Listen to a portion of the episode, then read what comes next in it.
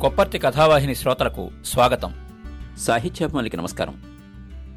నూరేళ్ళ తెలుగు నవల పద్దెనిమిది వందల డెబ్భై ఎనిమిది నుండి పంతొమ్మిది వందల డెబ్భై ఏడు వరకు వచ్చిన పాతిక ప్రసిద్ధ నవలల పరిచయం పరిశీలన రచన సహవాసి. ఈ వారం మనం పరిచయం చేసుకోబోయే నవల కీర్తిశేషులు ఉన్నవ లక్ష్మీనారాయణ గారు రచించిన మాలపల్లి. ఉన్నవ లక్ష్మీనారాయణ గారు నాలుగు డిసెంబర్ పద్దెనిమిది వందల డెబ్భై ఏడవ సంవత్సరంలో జన్మించారు. ఇరవై ఐదు సెప్టెంబర్ పంతొమ్మిది వందల యాభై ఎనిమిదవ సంవత్సరంలో మరణించారు. పుట్టినది గుంటూరు జిల్లా సత్తెనపల్లి తాలూకా వేములూరుపాడు. మాలపల్లి నవల రచనాకాలం పంతొమ్మిది వందల ఇరవై రెండు కథాకాలం పంతొమ్మిది వందల ఇరవయవ దశకం కథాస్థలం గుంటూరు జిల్లా. తెలుగులో తొలి నవల వెలువడ్డాక విస్తృత నేపథ్య చిత్రణలో తొలి సామాజిక రాజకీయ నవల వికసించడానికి దాదాపు అర్ధశతాబ్ది పట్టింది. రాజశేఖర చరిత్రము రచించిన కాలంలో మత సంఘ సంస్కరణ ఉద్యమాలు వినా మరే ఉద్యమాలు లేవు.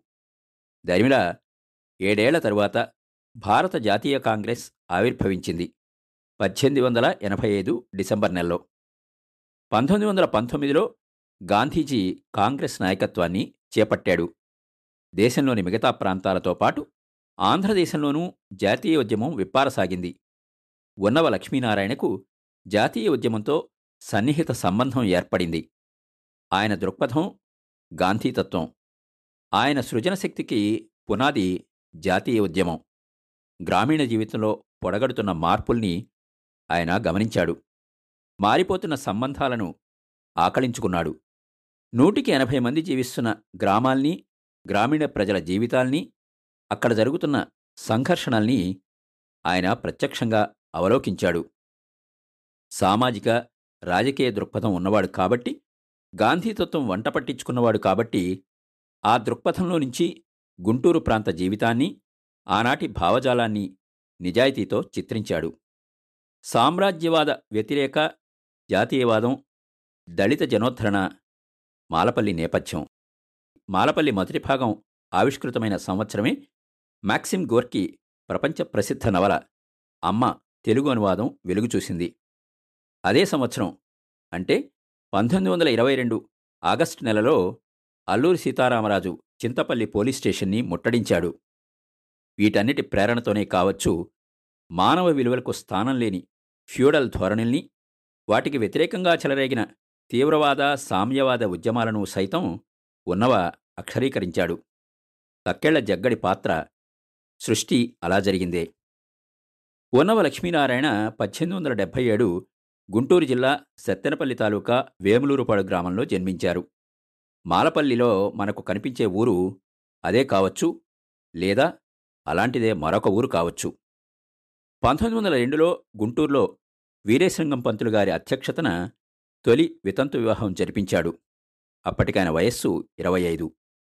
దరిమిలా డబ్లిన్లో బారిస్టర్ చదువు ముగించి స్వదేశం తిరిగి వచ్చాడు.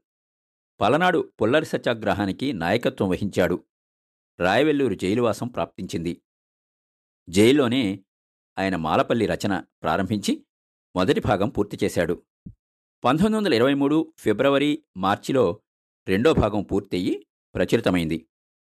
ఆనాడు బ్రిటిష్ ప్రభుత్వం మాలపల్లి నవలని నిషేధించింది. పంతొమ్మిది వందల ఇరవై ఎనిమిదిలో కొన్ని మార్పులతో ప్రచురణకు అనుమతి లభించింది.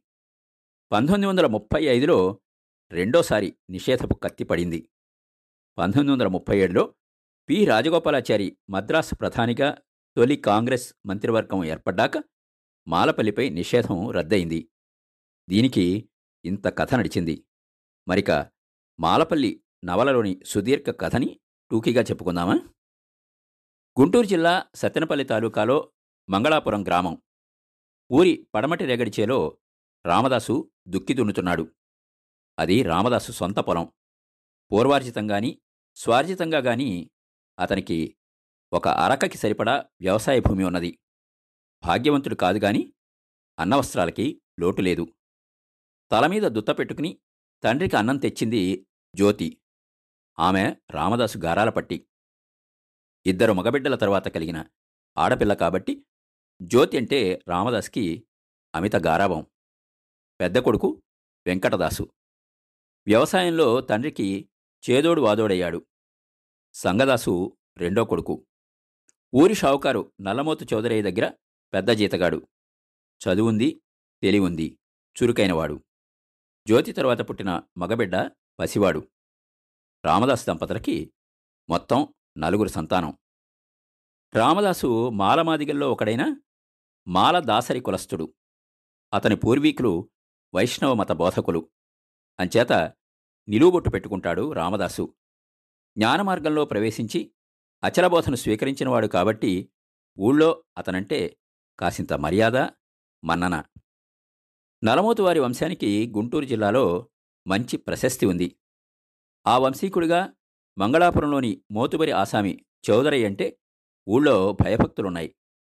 పూర్వార్జితం కాక చౌదరయ్య సిగ ఎగ్గెట్టి పెత్తనానికి వచ్చాక చౌకధరి కొని బాకీల కిందగాని కట్టుకుని కోర్టు వేలంలో కొట్టేయించుకుని ఐదు వందల ఎకరాల పల్లం మూడు వందల ఎకరాల మెట్ట సంపాదించాడు. అయినా కాపీనం తగ్గలేదు. కష్టజీవుల కడుపు కొట్టడానికి సిగ్గుపడ్డు. భార్య లక్ష్మమ్మ ఉత్తమ ఇల్లాలుగా ఊళ్ళో పేరు. కొడుకు రామానాయుడు. ఆ తండ్రికి తప్పపుట్టాడు నిగర్వి నిరహంకారి నిగ్రహశీలి. పేదసాదలంటే నిజంగా ప్రేమ ఉన్నవాడు. కులపిచ్చి అణుమాత్రం లేనివాడు. సంగదాసంటే ప్రాణం. బంగారానికి వెలిగారం తోడైనట్టు రామానాయుడు సంగదాస్కి జత అయ్యాడని ఊళ్ళో అందరూ చెప్పుకుంటారు. జొన్న కోతకొచ్చింది. చౌదరయ్య పాలెపు మునసబు మరికొన్ని పెద్ద తలకాయలు రహస్యంగా మీటింగ్ పెట్టుకుని కోత కూలీ కింద గింజలిద్దామా డబ్బులిద్దామా అని మంతనాలు చేస్తున్నారు. సంగదాస్కి దొరల ప్లాను అర్థమైంది. ఇదివరకటి దాకా ఇచ్చిన కూలే చాలా అన్యాయంగా ఉంది.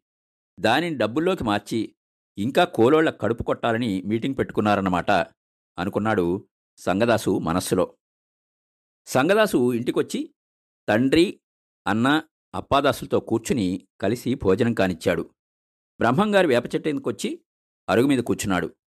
నేస్తాలు రంగదాసు పొన్నన్న వీరదాసు మామ అప్పటికే వచ్చి ఎదురు చూస్తున్నారు సంగదాసు వచ్చాడని తెలిసి తలమాదిగా ముత్తన్నొచ్చాడు.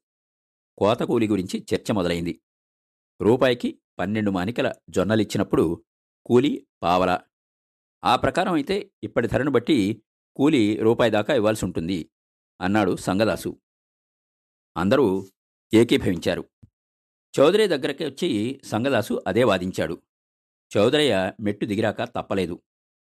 లోపల ఆయన సంగదాసుపైన గురుగానే ఉన్నాడు. రామానాయుడు సంగదాసులు ఇద్దరూ కూడబలుక్కుని బెజవాడలో జరుగుతున్న ఆది ఆంధ్రుల సభకు ప్రయాణమయ్యారు. తన కంటబడిన ఈ విషయాన్ని మునసబు ఉన్నవి లేనివి కల్పించి ప్రచారం చేశాడు. ఊళ్ళో మరో కథయింది కోతలకు వస్తామని నమ్మించిన కూలీలు యావన్మంది పిలుస్తున్నా కూడా పలక్కుండా వాళ్ళలో వాళ్ళు నవ్వుకుంటూ వేరే దారి వెంట వెళ్ళిపోయారు. ఇదంతా సంగడి చేసిన పనే అని చాడీలు చెప్పారు కొందరు. అసలే అగ్గిమీద గుగ్గిలమైపోయిన చౌదరయ్య మున్సబు ప్రచారంతో ప్రళయభీకరంగా మారిపోయాడు. సంగదాసు తెలతరవారుతుండగా ఊళ్ళోకి తిరిగొచ్చి చౌదరయ్య మిద్దలో తన గదిలోకెళ్ళి బట్టలు మార్చుకుని వేపపుల్ల కోసం ఆవుల దొడ్లోకొచ్చాడు. కోపంతో ఊగిపోతున్న చౌదరయ్య రాగోల బిగబట్టి సంగదాసు తలమీద కొట్టాడు. సంగదాసు అల్లు తీసిన తీగలాగా నేల కొరిగాడు. తల దానిమ్మ పండులాగా బద్దలైంది. రక్తం చూసిన చౌదరయ్యకి కళ్ళు బయలు కమ్మాయి. రాగోల్ని దెబ్బలోకి విసిరేసి ఇంట్లో పరిగెత్తి దాక్కున్నాడు. జీతగాళ్ళంతా పరిగెత్తుకొచ్చారు. ఏడి వాడి రక్తం కళ్ళ చూస్తాం అని కేకలు పెట్టారు. కొట్టం వెతికారు. చౌదరయ్య కళ్ళబడలేదు. వీధిలోకి పరిగెత్తారు. చౌదరయ్య తేరుకుని తన దగ్గర గుమాస్తాగా పనిచేసే పంతుల్ని పిలిచి ఐదు వేల రూపాయలిచ్చి కేసు లేకుండా నేరం మాఫీ చేయించరమ్మని పురమాయించాడు. సంగదాసు మనమే గెలుస్తాం అని పలవరించి తల్లిదండ్రుల చేతుల్లో అంతిమ శ్వాస విడిచాడు. తల్లి మాలక్ష్మి దుఃఖానికి అంతులేదు. సంగదాస్ అంత్యక్రియలు ఘనంగా జరిగాయి. స్నేహితుడి దుర్మరణ వార్త తెలిసి రామానాయుడు అతని భార్య కొయ్యబారిపోయారు. అత్తగారి ఊరు నాదెండ్ల నుంచి రామానాయుడు భార్యని వెంటబెట్టుకుని హుటాహుటి మంగళాపురం చేరుకున్నాడు. పగబట్టిన చౌదరయ్యకి పశ్చాత్తాపం కలగలేదు. డబ్బుతో నేరం మాఫీ అయిపోయి చౌదరయ్య గట్టున పడ్డాడు. పంతులతో మంతనాలు జరిపి రామదాసు సాగు చేసుకుంటున్న పది ఎకరాల రేగడి చేను వారసత్వ ఆస్తిగా చిత్రించి గుంటూరు కోర్టులో చౌదరయ్య దావా వేశాడు. కోర్టులో రామదాస్కి అన్యాయమే జరిగింది. రామదాస్కి చిప్ప చేతికొచ్చింది. పెద్ద కొడుకు ఇల్లు విడిచి వెళ్ళిపోయాడు. ఆంధ్ర ప్రాంతంలో ముఖ్యంగా గుంటూరు జిల్లాలో తక్కేళ్ళ జగ్గడి రూపంలో కొత్తగా ఉపద్రవం వచ్చిపడింది ప్రభుత్వం దృష్టిలో అది బందిపోటు ముఠ. అతని వత్తాసుల దృష్టిలో జగ్గడు బీదలపాలిటి కొత్తదేవుడు అతడు దోచినదంతా పేదలకు పంచిపెడతాడని జనంలో పేరొచ్చింది. ఆ బందిపోట్ల ముఠాను బంధించాలి అని వెళ్ళిన పోలీసు దళాలకి శృంగభంగమైంది. ప్రభుత్వం మాలమాదిగల్ని కూడా నేరస్థ జాతుల కిందకి చేర్చి గిట్టని మనుషులందరినీ తను ఏర్పాటు చేసిన సెటిల్మెంట్లలో కుక్కింది. కర్మకాలి రామదాస్ కుటుంబం తాడేపల్లి సెటిల్మెంట్లో మగ్గిపోవాల్సి వచ్చింది. ఆనక దొంగ క్రిమినల్ కేసు బనాయించి రామదాసు దంపతుల్ని జైలుకి పంపించాడు బ్రాన్సన్ అనే మత ప్రచారకుడు మంగళాపురంలో చౌదరయ్యను అతడు చేసిన పాపం శాపమై పీడించింది. కోడలు కమలమ్మ ఆయన సన్నిహిత బంధువుల కుర్రవాడి మోహంలో తగులుకుని లేచిపోయింది.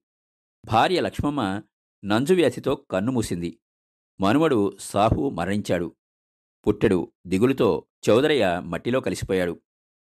ప్రభుత్వం జగ్గని బందిపోటు ముఠాన్ని తుదముట్టించడానికి సుప్రసిద్ధ సిఐడి అధికారి రామ్ సింగ్ని రప్పించి కర్నూల్ ఎస్పీ స్పెన్సర్స్ సహాయంగా ఇచ్చి ఎత్తులకు పై ఎత్తులు వేసింది. రామ్ సింగ్ పదివేల సైన్యాన్ని నాలుగు భాగాలుగా విభజించి అద్భుత వ్యూహంతో జగ్గడిని అతని మనుషుల్ని ఉచ్చులో బిగించి ఎట్టకెలకి పట్టుకున్నాడు. అడవి నుంచి కర్నూలు జైలుకి తెచ్చి పడేశారు పోలీసులు. కర్నూలు జిల్లా కలెక్టర్ ఏజీ హ్యాండర్సన్ లాంటి న్యాయబుద్ధి గల అధికారులు లోకంలో అరుదు. నువ్వు ధర్మబద్ధుడైన చూరుడవు అన్నాడాయన జగ్గడెవరో కాదు. మంగళాపురం వాస్తవ్యుడైన వెంకటదాసే అన్నది క్షణాల మీద అందరికీ వెల్లడైంది. కలెక్టర్ తక్షణం వెంకటదాస్కి వైద్య చికిత్స ఏర్పాటు చేశాడు. కేసు విచారణకు వెంకటదాస్ని గుంటూరుకి తరలించారు. నాటి వ్యవస్థపైన వెంకటదాసు కోర్టులో సుదీర్ఘ ఉపన్యాసం చేశాడు. కలెక్టర్ జిల్లా మ్యాజిస్ట్రేటు తన తీర్పులో వెంకటదాసు ఉరఫ్ జగ్గడిని ప్రశంసించాడు. రాబో తరాల వారు ఇతని ప్రవర్తనను ఎలా భావిస్తారో గాని ప్రస్తుత చట్టాల ప్రకారం ఇతడు నేరస్తుడు అనక తప్పదు. ఈ కారణం చేత సరళభావంతో ఐదు సంవత్సరాల విడి ఖైదు మాత్రమే విధిస్తున్నాను అని హ్యాండర్సన్ తీర్పిచ్చాడు. అంతేకాదు అతడు తన తల్లిదండ్రులను చూసుకోవడానికి వీలుగా నిడదవోలు జైల్లో శిక్ష అనుభవించేలాగా ఏర్పాటు చేశాడు. వెంకటదాసు నిడదవోలు జైల్లో అమ్మానాన్నలను చూశాడు. అనిర్వచనీయ ఆనందం కలిగించాడు. మరోరోజే తల్లి మరణించింది. గాయాల బాధ ఎక్కువైన వెంకటదాస్కి మగత కమ్మి మృత్యుహస్తాల్లోకి వెళ్ళిపోయాడు. పార్లమెంట్లో హిందుస్థానీ స్వరాజ్య చట్టం తీర్పుతో రామదాసు జైలు నుంచి విడుదలయ్యాడు. మంగళాపురంలో కొత్తగా నిర్మించిన విజయ గురుకుల కళాశాలకు ప్రజల బలవంతం మీద కులపతి అయ్యాడు. కొన్నాళ్ళ తర్వాత ఏమయ్యాడో తెలియదు. సిద్ధుడై కొండగుహలలో నిరంతర ధ్యాననిమగ్నుడై పరబ్రహ్మంలో ఐక్యమయ్యాడు అని వెనకటి వాళ్ళు చెబుతారు. మాలపల్లి కథ మాత్రమే కాదు అందులోని పాత్రలు ప్రత్యేకత గలవే. వ్యవసాయానికి కూలీ ముఖ్యుడిగాని మీరు చెప్పే భూస్వామి కాదు అని కామందు ముందు కరాఖండిగా వాదించిన సంగదస్సు పాత్ర చిత్రణ ప్రత్యేకించి పేర్కొనదగింది. చౌదరయ్యకున్న ఆస్తి హక్కుని దోపిడీ శక్తిని ప్రశ్నించిన సంగదాసిని అతడు రాగోల తీసుకుని చావుగొట్టినప్పుడు రచయిత ఉన్నవ వర్ణన స్మరణీయం. సంగదాసు తల దానిమ పండువలే బద్దలైంది. లోకంలోని అక్రమాలను చూసి ఆక్రోశించిన రక్తం ఉన్నత భావాలను ఉద్రేకించిన రక్తం పరుల సేవలో పాలిపోయిన రక్తం పవిత్ర భావాల చేత పావనమైన రక్తం గొట్టాన చిమ్మినట్టు భూమి పావనమైంది. ఈ వర్ణనను బట్టి ఉన్నవవారు ఎవరి పక్షమో తేటతెల్లం తక్కెళ్ళ జగ్గని రూపంలో వెంకటదాసు పాత్ర అమోఘం. కష్టం చేసినా కూలీల కడుపులు ఎందుకు నిండటం లేదో గుర్తించినవాడు అతడు. దోపిడీతో బలుపెక్కిన భూస్వామ్య వ్యవస్థను ఎదుర్కొనడానికి దోపిడీయే తగిన మార్గంగా నమ్మాడు. నమ్మిన ధర్మానికి బద్ధుడై వజ్ర సంకల్పంతో నిలబడగలిగిన వేల మందితో సైన్యాన్ని నిర్మిస్తాడు. లోకాన్ని పిప్పిచేస్తున్న ధన పిశాచాలను సంహరించవలను అంటే ధర్మశాస్త్రాలు చాలా తిరిగి రాయాల్సి వస్తవి. ఈ ధర్మశాస్త్రాల ఫలితమే ఈ ధన పిశాచాలు. ఈ పోరు రోజులలో నెలలో సంవత్సరాల్లో కూడా తెమిలేది కాదు. శతాబ్దాలు పట్టవచ్చు అని ప్రకటిస్తాడు. జగ్గని ధర్మతత్వాలు జనానికి మేలుకొలుపులు. మార్క్సిజం మూలపురుషుడు కార్ల్ మార్క్స్ ప్రపంచ కార్మికులారా ఏకం కండి అనిచ్చిన పిలుపునికి ప్రతిధ్వనిగా పనివాళ్ళందరూ ఏకమీతిరా ప్రపంచమే మీది అని తత్వం పాటించడం ద్వారా గాంధేయవాదైన ఉన్నవ సామ్యవాద వ్యవస్థను సమర్థించాడు. జగ్గడు ప్రభుత్వానికి పట్టుబడ్డాక కోర్టులో ఇచ్చిన వాంగ్మూలం మాక్సిమ్ గోర్కీ నవల అమ్మలో పావెల్ వాంగ్మూలాన్ని తలపిస్తుంది. నవలగా మాలపల్లిలో శిల్పానికి సంబంధించిన విమర్శలు వచ్చాయి. బరువైన వేదాంత చర్చలు ఉపన్యాసాలు పాఠకులకు కొంత విసుగు కలిగించే మాట నిజం. కానీ పంతొమ్మిది వందల ఇరవై రెండు నాటికి తెలుగు నవలా శిల్పం శైశవ దశలో తప్పటడుగులు వేస్తున్న వాస్తవాన్ని గుర్తుంచుకోవాలి. ఉన్నవ రచనలో ఎంత వాస్తవికత ఉందో అంత ఫ్యాంటసీ కూడా ఉంది అనేది మరొక విమర్శ. పంతొమ్మిది వందల ఇరవై నాటికి ఆంధ్రలో లేని కార్మిక ఉద్యమం రైతు కూలీ ఉద్యమం తరువాత దాదాపు ఇరవై ఏడేళ్ళకు వచ్చిన స్వాతంత్రం వగైరాల్ని అందుకు ఉదహరించవచ్చు. పంతొమ్మిది వందల పద్దెనిమిదిలో అహ్మదాబాద్ మిల్లుల సమ్మెలో గాంధీజీ జోక్యం అంతకుముందు సంవత్సరం చాంపరాన్ సత్యాగ్రహం. వీటి నేపథ్యంలో ఆయన ఆంధ్రదేశంలో కార్మిక ఉద్యమాన్ని రైతు కూలీ ఉద్యమాన్ని ఊహించి ఉండవచ్చు అని అవి ఆయన భావి కాలజ్ఞతకు సూచికలుగా భావించాలి. ఇదండి ఉన్నవ లక్ష్మీనారాయణ గారి మాలపల్లి నవలా పరిచయం. వచ్చేవారం మరొక మంచి నవలని పరిచయం చేసుకుందాం. అందాక సెలవు. మీ కొప్పర్తి రాంబాబు విశ్రాంతి ఉద్యోగి ఇండియన్ బ్యాంక్ విజయవాడ. మా షో మీకు నచ్చినట్టయితే యాపిల్ పాడ్కాస్ట్ గూగుల్ పాడ్కాస్ట్ మరియు స్పాటిఫైలో కానీ సబ్స్క్రైబ్ చేసి నోటిఫికేషన్ ఆన్ చేసుకోండి. నెక్స్ట్ ఎపిసోడ్ రిలీజ్ అయినప్పుడు మీకు అప్డేట్ వస్తుంది.